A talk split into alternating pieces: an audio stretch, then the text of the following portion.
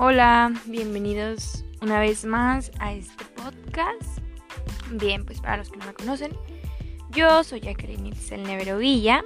Actualmente curso el sexto semestre de la carrera de Pedagogía.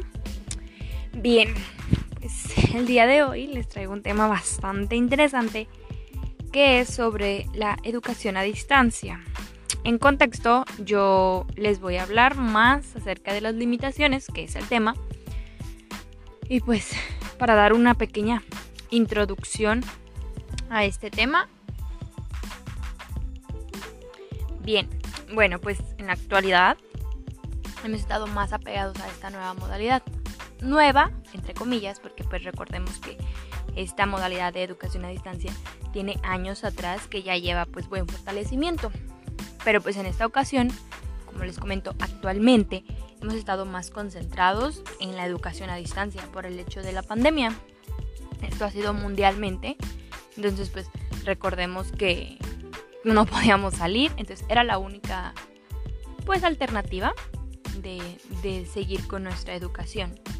Bien, así igual como se los mencioné años atrás, este, esta, esta modalidad ha sido muy importante por el hecho de que puedes recibir esta educación de todo tipo de educación, puede haber mm, diferentes tipos de curso, de lo que tú te imagines, y también niveles educativos, desde el más básico hasta posgrados, o sea, una maestría, un doctorado, cosas así.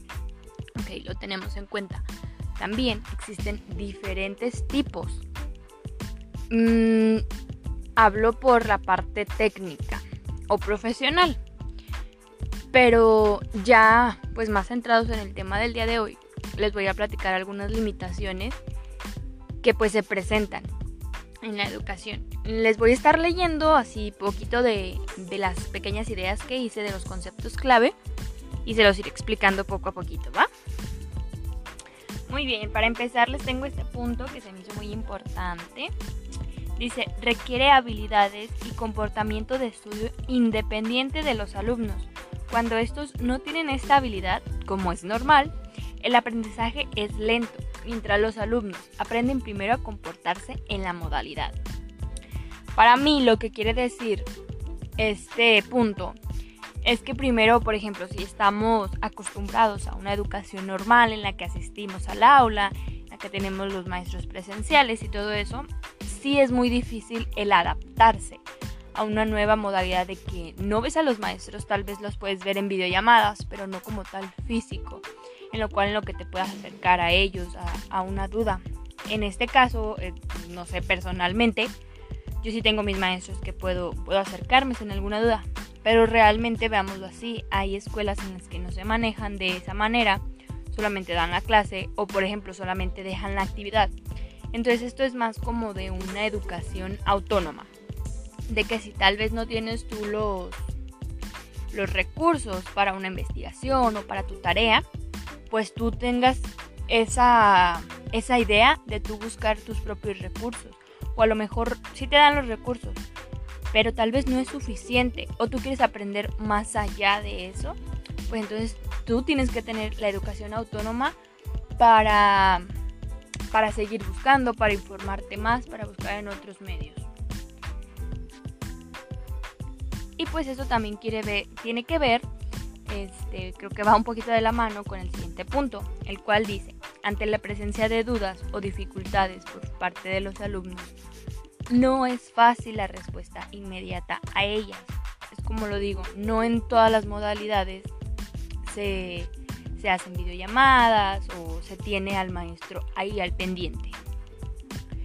También en uno de los comentarios que vi en algún, en algún análisis de, este tema fue de que la mayoría de quien reciben la educación a distancia es mm, adultos, adultos que no pudieron concluir sus estudios por algún problema.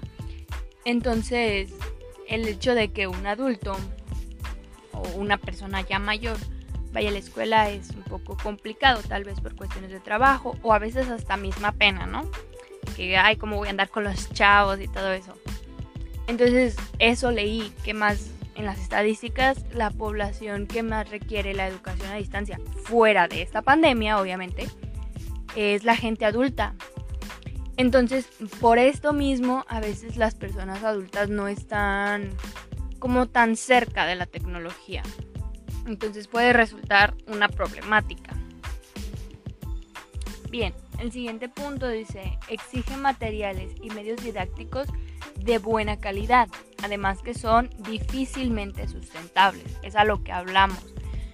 Esto, pues aunque no sean de buena calidad, pero tú quieres recibir tu, tu educación de calidad, tú tienes que ser independiente de esto y buscar en otros recursos la información que tú quieres. El siguiente punto, siguiente punto perdón, es requiere más recursos técnicos que la educación presencial. Muchas otras limitan, pudieran tratar de identificar, pero consideramos que las anteriores no son más relevantes. Y pues pensándolo bien, pues sí, o sea, requiere más recursos por el hecho de que, como lo mencioné, no tenemos a un, a un educador este, físico.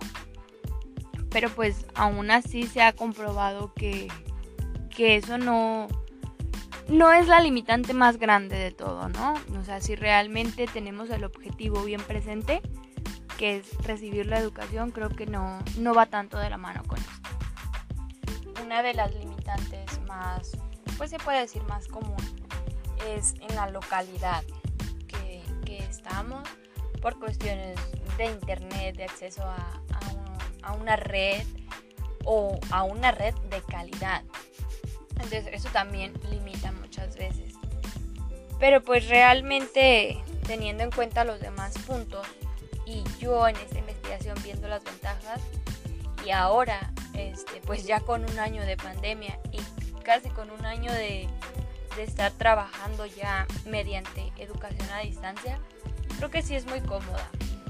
Podemos concluir este tema en que aún a pesar de que existan tal vez dificultades o desventajas o limitaciones para esta educación, yo siento que es una educación muy cómoda.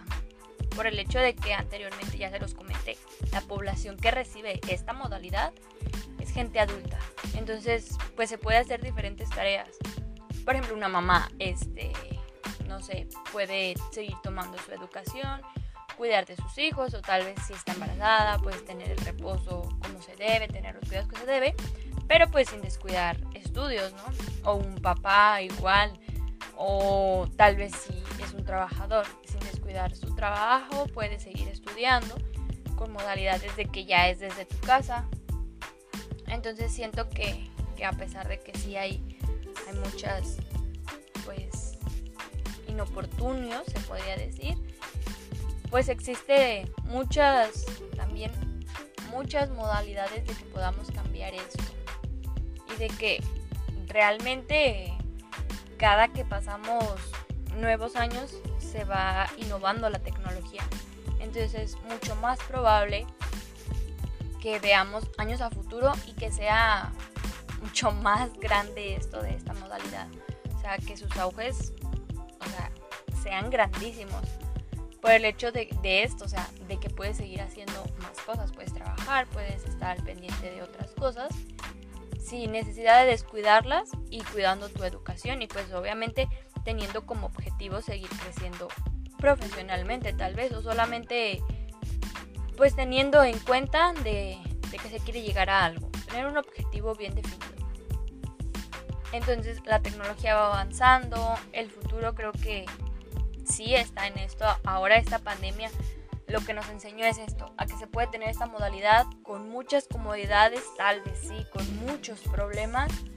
Uno como estudiante que ya lo está viviendo realmente sí es estrés este, y muchas dificultades que se presentan durante el, proceso, pero pues es algo muy cómodo. Entonces siento que sí va a ir creciendo esto y pues esto se va a hacer una, una nueva realidad de, de estar haciendo esto, porque ya nos dimos cuenta que podemos seguir trabajando y recibir a lo mejor un salario o, o de que tengamos la necesidad de hacerlo, pero pues siguiendo, siguiendo perdón, estando todavía educándonos y creciendo como, como profesionales. Pues hasta aquí creo que es todo, fue algo muy corto, tal vez quise hacerlo muy rápido, pero espero se entienda el concepto de esto. Agradezco a los que estén escuchando este podcast, realmente estoy muy agradecida que tomen su tiempo y pues creo que es todo. Muchísimas gracias, gracias y nos vemos la próxima.